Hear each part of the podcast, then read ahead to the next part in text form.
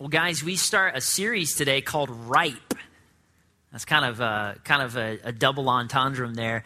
Uh, here, here's the deal. We see this in Scripture that Jesus and the rest of the New Testament writers used the image of fruit as a way to describe people who follow Christ, who've yielded their lives to Christ and are led by His Spirit, the kind of actions and attitude that they will display in the world. It's described by Jesus and the other writers as fruit. In fact, uh, if you look in Galatians chapter 5, the Apostle Paul says, But the fruit of the Spirit, what is he talking about? He's talking about a person who is led by the Holy Spirit and led by the example of Christ he says, This is what's going to happen in their life. These are the attitudes and the actions that will define who they are. Love, and we're not talking about a flimsy, fickle, you know, infatuation kind of love. We're talking about a love that is, endures. It says, I have your back no matter what. Even if you're my enemy, I am going to reach out and love you. That kind of love. And what Paul says is that is going to be ripe fruit in the lives of people who are maturing or growing up in Jesus Christ. Joy, which we're going to look at today, peace, forbearance. Some of your translation actually says patience. A person who has the ability to endure something without giving up or giving in over a long period of time. Patience. Wow.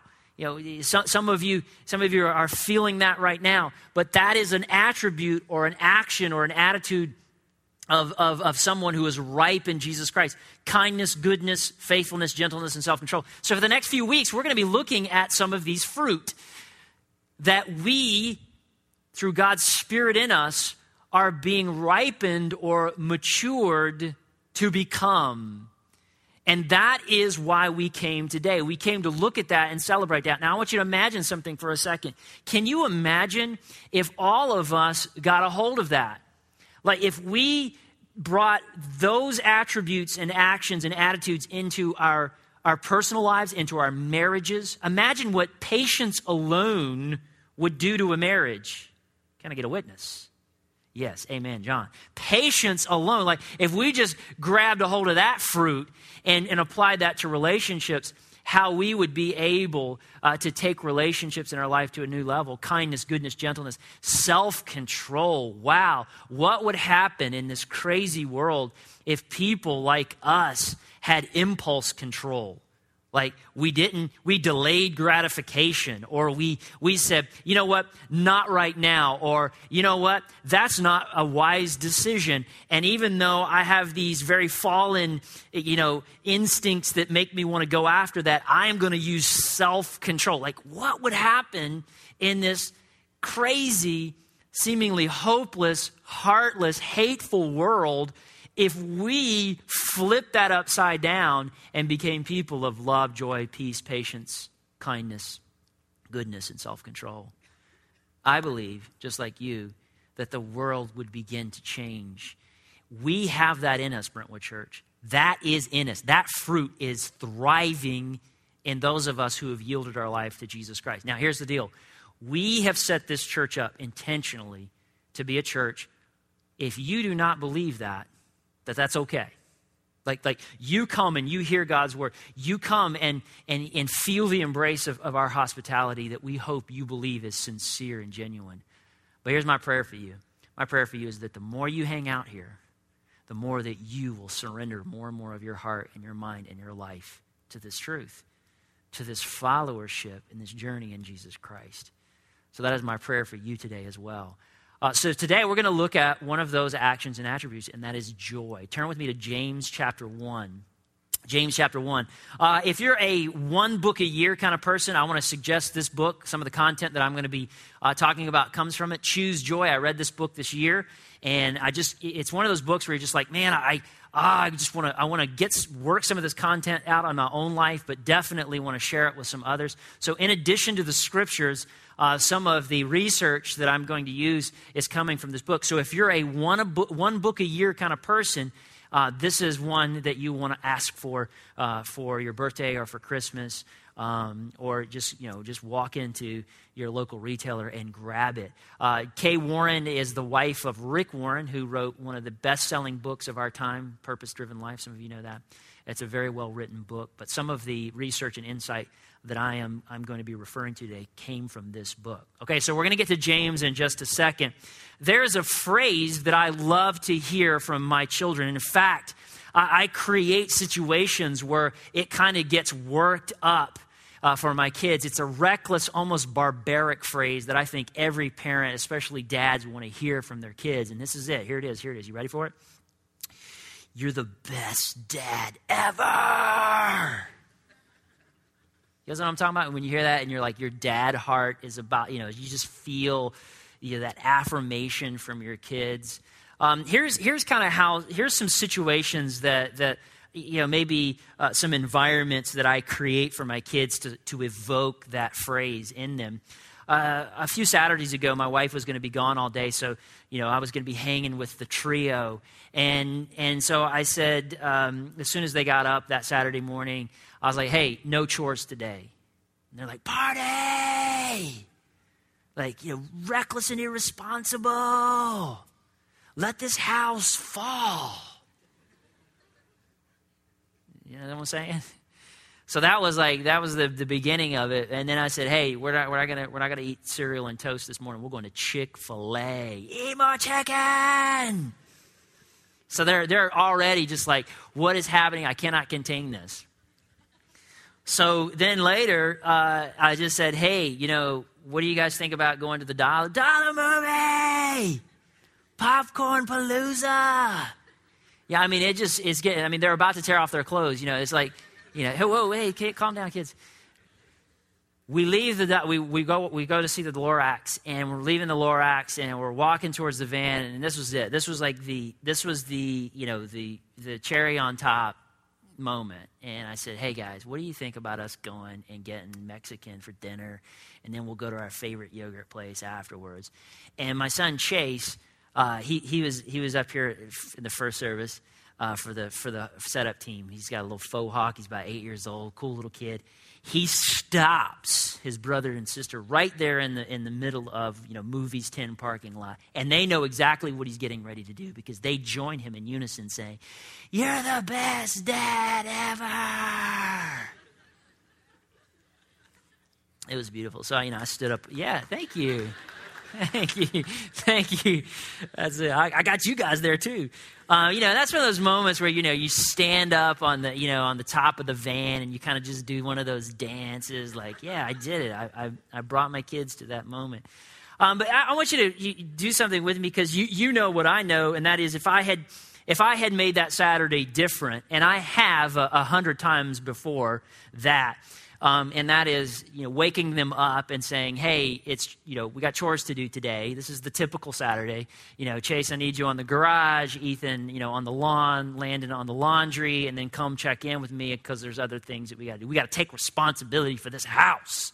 Okay, Daddy. You know, and hey, today we're gonna you know, we're going to limit the, uh, the, the TV and the video games. You know, I want you guys to play outside. I want you guys to, you know, to, to, to read books. Okay, Daddy.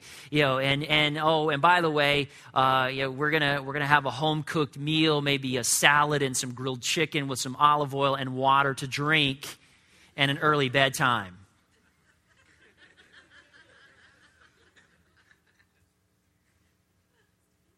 Yeah, and so what, what, what are they walking away with? You know, Daddy hates us.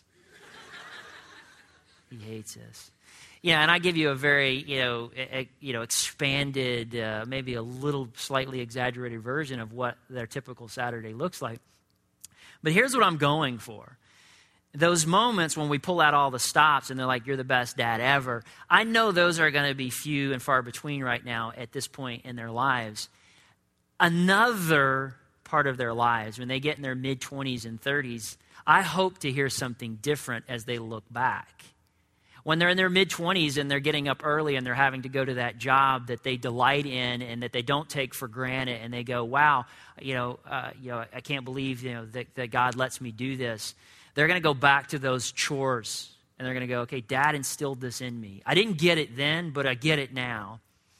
And, and when they walk into uh, to meetings and or into situations uh, where where they're where they're demanded to have you know long extended periods of attention uh, they're, they're going to go back and, and they're going to go, okay, now I get it. You know, dad, dad limited our, our TV and our video games because he wanted us to be able to sit in a room and pay attention and focus. You know, I, I think, you know, when they get at that point in their relationships with their, their future spouses and it gets tough and they, they realize it gets demanding, they're going to go back to times in, in, in their life with me where I was saying, hey, you need to endure this this pain. You need to endure this season. You need to go to your brother right now and tell him you're sorry and you need to hug it up because that's what we do. That's when I hope to get the call from my son or daughter in her 20s or 30s or his 20s or 30s. And he calls up and he says, Hey, I want you to know I get it now. I get it. I didn't get it then. I went to my room sometimes and I was like, Dad's so hard. Dad's so mean but now I get it. You're the best dad ever. That's what I want to hear. Here's why I say that because our Heavenly Father does some very similar things in our own lives. You know, there are moments of, of just great elation and joy where God just pulls out all the stops and we just can't believe it. Like, whoa, God, you just blessed me in my job. You just blessed me, you know, in, in my relationship. You just blessed me. And, and it's like, whoa, dollar movie, Chick fil A. Thank you, God. You're the best Heavenly Father ever. Moment. And yet, then there are seasons where He demands something of us. He says, I want you to do this. I want you to roll up your sleeves and I want you to get dirty. I want you, I want you to walk across the room and tell them you're sorry. I want you to do something difficult because it's going to work out later in your life. I, want you, I want you to work hard at certain things. In fact, on certain things, I'm going to withhold things from you. Not, not TV and video games, but maybe, maybe a relationship that you want to have, but you're not ready for right now. Or, or, maybe a job or a job opportunity that you want to have. No, no, no. We're, we're going we're gonna, we're gonna hold that up. We're, we're just going to wait on that. Or we might not even see that at all. And there are times in our lives where we're going through this and we're going, okay, God, I want to trust you. And I sing the songs about you at church and I read the Bible and I see these stories. But right now, I'm walking to my room going, hmm, do you really love me? And, you know, can I really be happy and joyful about you being ultimately in control of my life? I think we've all wondered that sometimes. And that brings us to this idea of joy. Like, how is it that we find joy in God and joy in the life that He has placed before us when we're not having those fun days with dad? When we're having those chore days, those days where we're limited, those days where He holds things back, those days where He demands or wow, allows certain things to happen to us that are tough. Hmm. I think we've all been there before. And, and the good news is this we, we, we look in the scriptures, and I'm going to go ahead and, and just kind of bottom line it, and then we're going to look at this in the scriptures, that God. he, he created us to be joyful in every circumstance. Every circumstance, good, bad, ugly, whatever. Testing, triumph, and everything in between. He created us to be joyful in every circumstance, but He's left the decision to choose joy up to us. And we're going to see that today. It is totally our choice. Now, He created us, He put that fruit in us. He will ripen that fruit and put it on display in our life, but we take or we make the decision to choose it or not. And that's going to make sense as we get into it. Let me tell you a little bit about James and then we're going to break that down a little bit. Uh, James was the earthly brother of, of Jesus Christ. Up really until his resurrection, Jesus' resurrection, James did not believe that his brother was the Messiah and probably believed he was crazy, honestly. Didn't actively participate in his crucifixion, but kind of passively would have stepped back and go, Man, look, you know, you're saying crazy things. And you maybe, maybe kind of deserve this. We don't know. That's all speculation. But what we do know is that James, his earthly brother, did not believe that Jesus was Messiah until after the resurrection.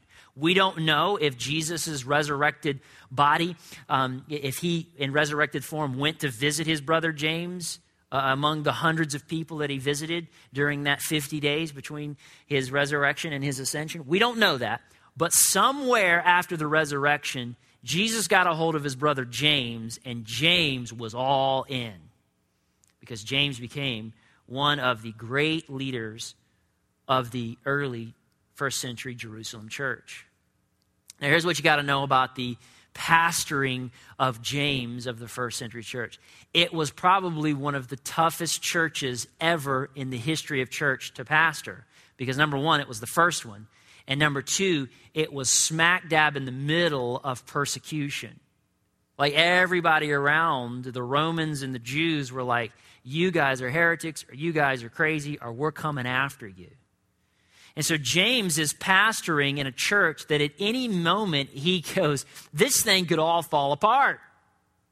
I mean, somebody could come from without or somebody from within and blow this thing up. And so he lives in that faith in that tension every day. And he's got people coming to him constantly saying, We just lost our job because people found out we're part of this church. We just, man, my brother just got killed because they found out we're Christians. Man, they ran us out of town. That is the church that James is pastoring.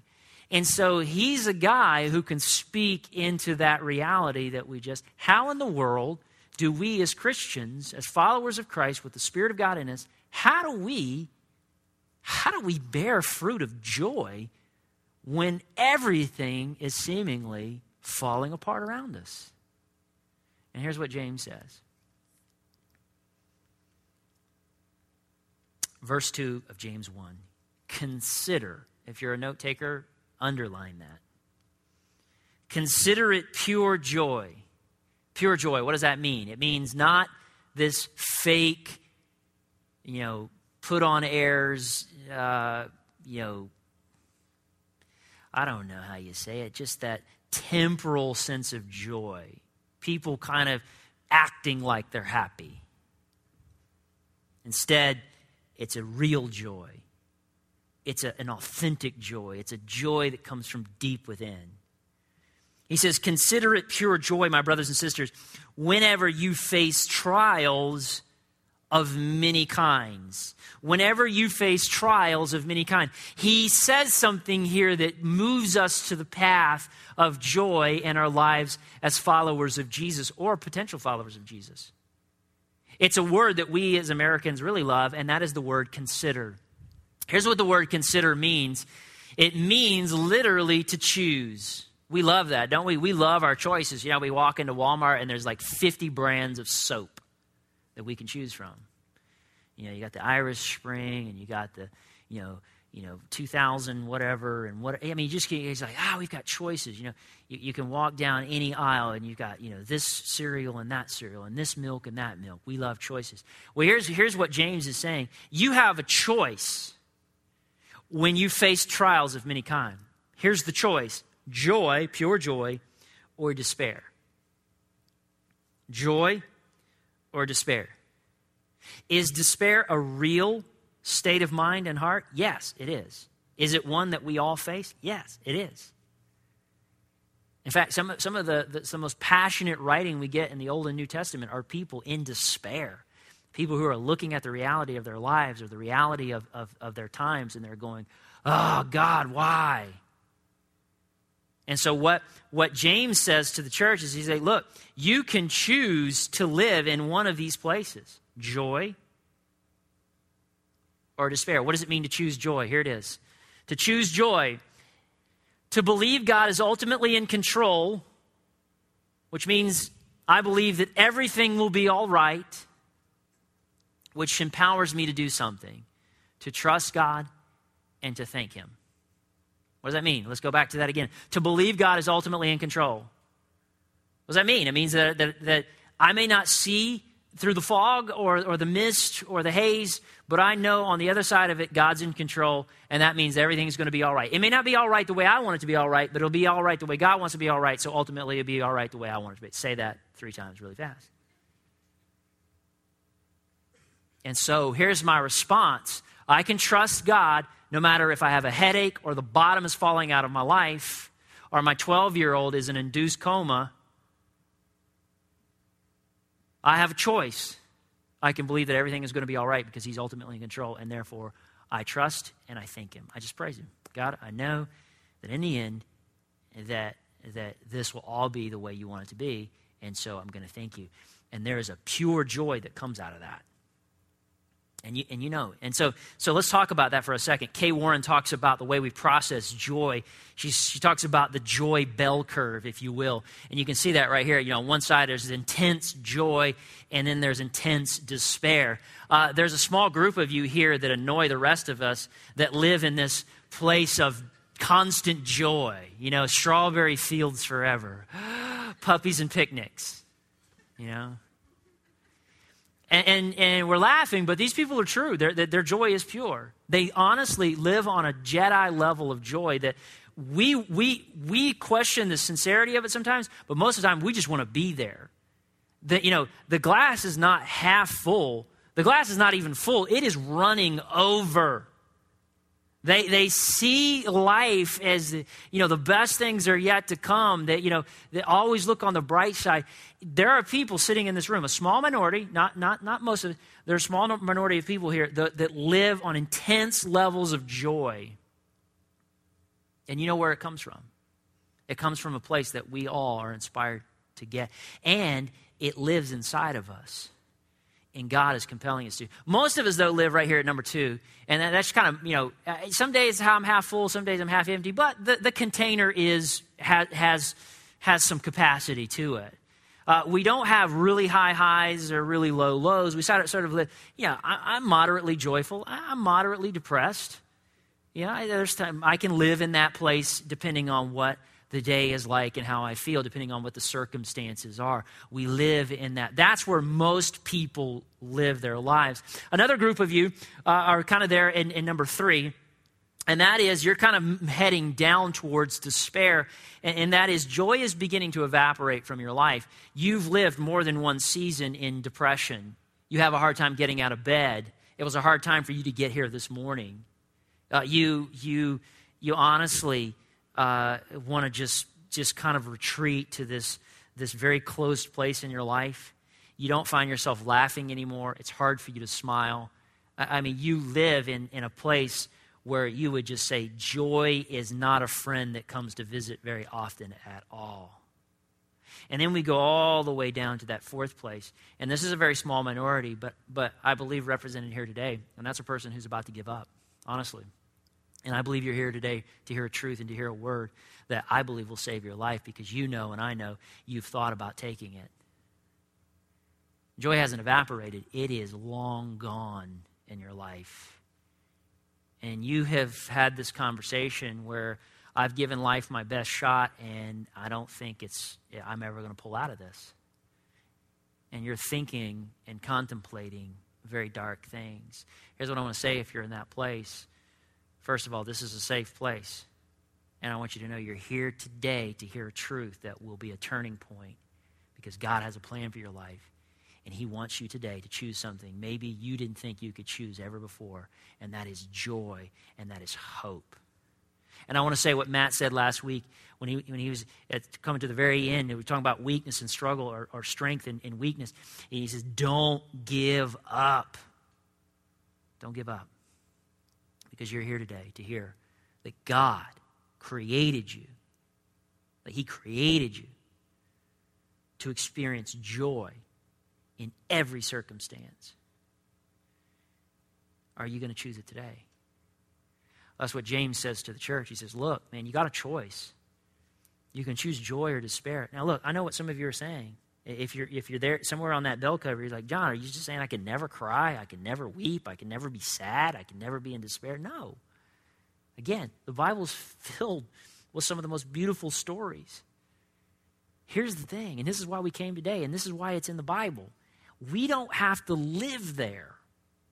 That is not our inheritance. That is not why Jesus hung on a cross, so that we would have the fruit of despair. No. That we would have the fruit of joy that would define our lives. I think somebody needed to hear that today because you're already debating from the very first time. Oh, you, mean I can't? No, no, no. Sadness and and and and oh man, those are real emotions, and and we and but they are opportunities to give those right back to God and to choose joy. How do we do that though? Okay, John. Yeah, I I I, I recognize that that God is in you know ultimately in control, and I and I recognize that everything will all be all right. But sometimes I just don't believe that. Sometimes I don't believe God is in control. Sometimes I don't believe everything's going to be all right. And so I don't trust him, and I don't want to thank him. And that's why James says what he says next. Look what he says. Verse 3 Choose joy. Why? Because you know. Know. K N O W. What does that mean? It means that you can remember and you can think. You can think. Notice he doesn't say because you feel. Because sometimes we don't feel like being joyful, do we? And that's why I think James goes and says, okay, here, here's what you know. Here's what you know, church. You have a choice to choose joy or despair, but while you're choosing, know this. Know this about God that God is ultimately in control. He's ultimately in control. And, that's, that is the first step in living out and ripening in the fruit of joy. And that is constantly going, What do I know about God thus far in my life? What has been consistent in my life that I know about Him? Did he get me through that terrible season in my life where I wanted to give up, where I wanted to give up on that marriage, where I wanted to give up on life, where I wanted to give up on everything? But, but he continued to put people in my life and he continued, I continued to hear the scriptures and I, and I, and I made it through. And I'm here today to tell my story so much differently because of what God has done. Yes. What else do I know about him? I know that he created me with a purpose. I know that he loved me so much in the world that he gave his one and only Son to redeem my sins and to resurrect me into his family forever and to change the world through me in between. I know that about God. I know about God what? Look, that the testing of your faith produces perseverance. That God is going to take a testing moment in your life, a trying moment in your life, a demanding moment in your life, I'm going to limit this moment in your life. I'm going to ask this of you moment in your life. And what is he going to do? He is going to strengthen your faith. Wow. And where does it begin? It begins with what we know about God. To choose joy, I've got to go. What do I know about God? What do I know about Him thus far? Because then that begins to change the way I feel and that begins to change the way I act. Let me give you an example. About seven years ago, I got a digestive disease, and man, it rocked my world for about a year. Uh, many of you guys, have, you know, you've heard me talk about this. Many of you, you tracked with me through that season of my life. Lost, you know, 30, 40 pounds, couldn't eat. I mean, I, I mean, walking up the steps was, was like climbing Everest for me. I mean, it was, it was just a tough season. Very, very trying season in my life. Finally got out of the woods, you know, miraculous, you know, s- you know, sequence of events. Uh, but but after I began to heal, there's about two years where I lived with some of the side effects of what this disease had done to my life. And there were certain things that I used to love that I could not I could not enjoy anymore. And one of them was coffee. Okay, I thought maybe I would lose, you know, lose some of you right there, like, oh. Yeah, I couldn't. I couldn't drink. I, I couldn't eat uh, ribs, pork ribs. Oh yeah, okay. There's the hot button right there. I mean, no sweet baby Ray's on my on my you know on my ribs. I, I mean, I, there were certain things that I used to enjoy that I couldn't enjoy anymore. And so I just began to say, you know, oh, you know, I guess I just won't be able to ever eat or, or, or take in that stuff anymore. And then I started doing research and people started talking to me. And I finally realized something called probiotics. Some of you guys are here these. And, you know, there's the good bacteria. You have to, you know, you put those in you. And, and so I, I started doing all this research and I finally found this probiotic that I could I could take that my body could process. Here, you know, so far so good, so that I could you know have my dark roast at Starbucks and my sweet baby Ray's, you know, all that good stuff. Here's the problem though, it tastes and it looks and it smells like dirt. Like honestly, every morning I have to, uh, yeah, I, I put this. It looks like mud. It looks like dirt in my hands, and I, it's all organic-y stuff. You know, I don't know I'm sure it's the dead cow and you know rusted root or something of something or another. It, but it's mud. It's like I just you know you know like a bait bucket of night crawlers. You know. Let me go drink my coffee now. And so what had to happen is I had to begin to look at that dirt pill differently. I had to think about it differently. I had to say, you know, that that is a sweet piece of peppermint candy. Yeah. That I can take so that I can enjoy some things in my life that otherwise will be very difficult for me. And you know, the same thing is true of, of what we know about God and what we know about testing, trying seasons of our life, if we begin to, to, to know that God will use those moments, that He will withhold things, that He will demand things of us, that He will ask things of and they're sort of like a dirt pill. And it's like, I know that even though that looks and smells and tastes nasty right now, that eventually I will begin to process that in a way that will bring joy to my life. Some of you say, Well, John, you didn't go through that divorce with me. You don't know what it was like to go through custody battles and, and, and lawyers and, and all that. So, you know, John, you don't know what it was like to get the call from, from, from the doctor to say that, that they're going to need to bring me back in. You don't know what it's like sitting there getting chemo. You don't know what it's like to lose somebody you love. Man, I get that. And we all have those moments and those slices of despair in our lives because we're human and that's, that's part of the deal. But here's what, here's what James says man, you come to this, this place in your life where you can choose one, one or the other, but you were created to thrive in this no matter what the circumstance. But here's what it means to choose joy you got to believe, and you got to know that God is ultimately in control, which means everything's going to be all right. Maybe not the way you think, but it will be all right. And your response is to simply trust and think. Trust and think. God, I trust you. Man, this is tough right now because I just want to watch TV. Nope, I want you to read. Man, this is tough right now because I just want to go watch a movie. No, I want you to clean out the garage. but you know what? Here's what James says it's producing faith, it's producing, it's ripening you to be a person who gets to that Jedi level of joy that a few people in this room get. And we all want to get there with them. Mm what he says next. Let perseverance finish its work. He says, Don't try to get out of it, don't try to bail out of it. Let it do its work in you. I was talking to Robin Fouts, Elisha's mom, and, and, and she was just telling me, she's saying, you know, I'm, we're just so humbled by the response that people, you know, have, have taken, even the people here in the hospital And when I when I went to see them that first night, I just thought, okay, we're going to go and I'm going to be pastoral and I'm going to encourage them and I'm going to show up and they're going to be in shock and despair. I get there and man, they are they're they're so full of joy and meaning and and and, and I'm and, and they're inspiring me. And a little bit later in the week, one of the nurses uh, just said, you know, and I don't know if I, I've already shared this, but just said, she says, I'm not really a religious person. She goes, I don't really go to church. But she says, when I walk in this room, I sense more of God here than I ever did any church. And she's talking about a room where there's a boy lying in a coma and parents who are praying over him and, and knowing that God is doing something in and through his life.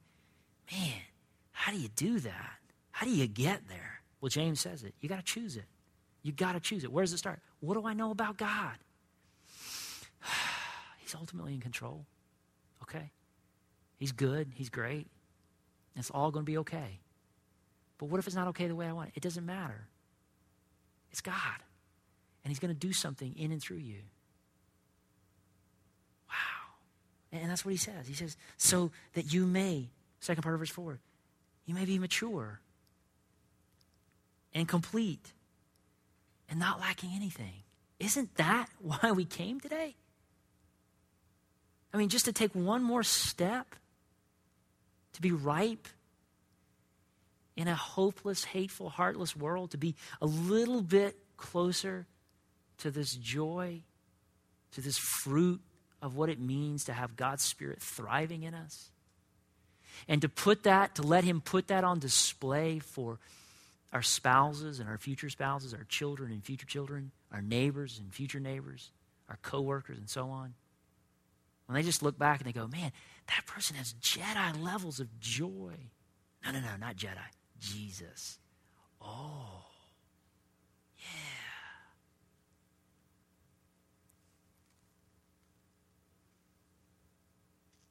This week, when you face a headache or all heck breaks loose or whatever in between, I want you to just practice something with me. Just, just, just say this. Just, I choose to believe that God is in control. It'll be up there. Here we go. And, and you'll have a screen there for you whenever this happens. Thank you, Amanda. I can choose joy because I believe God is ultimately in control, so everything will be all right, which empowers me to trust and thank Him. I'll make that even simpler. Choose joy. Trust God and then thank God. Choose joy. I can choose one of these. Despair, you know, I'm, I'm, I'm created to feel sadness too, but I don't have to live there, so I choose joy. I'm going to trust God because I know everything's under His control. And then I'm just going to respond by thanking Him. And you know what? That thankfulness and that gratitude is just going to come out in my life, and people are going to go, Why? How? What if we did that this week? Again, Robin and Nate were sharing with me a moment this week where they had finally kind of come to the end of their reservoirs and they had just gotten more news you know that, that, set them back. And robin said she, she went outside of the room and she just sat on the floor there in the hospital. She put her face in her knees and she just began to weep. Just weep.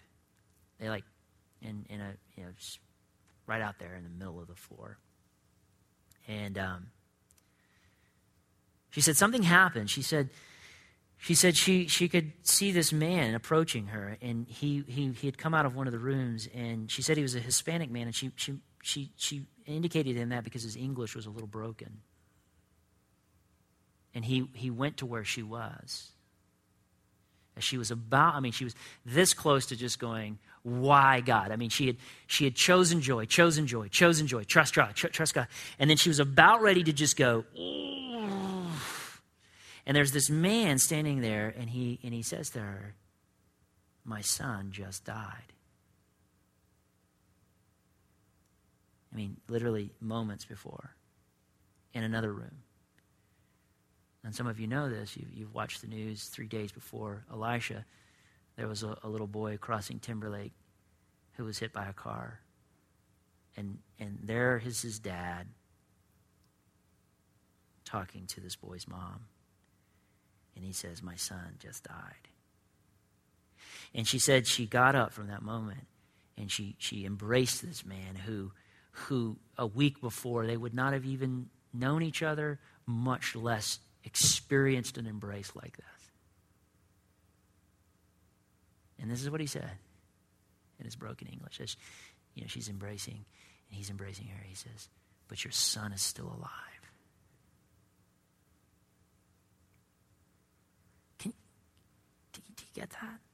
Like, how do you how do you become a man who doesn't just rage against God in his in his, in his, in this, in this room as, he, as his son is, is taking his last breath and he's, and he's dying. How do you not just be angry and despair?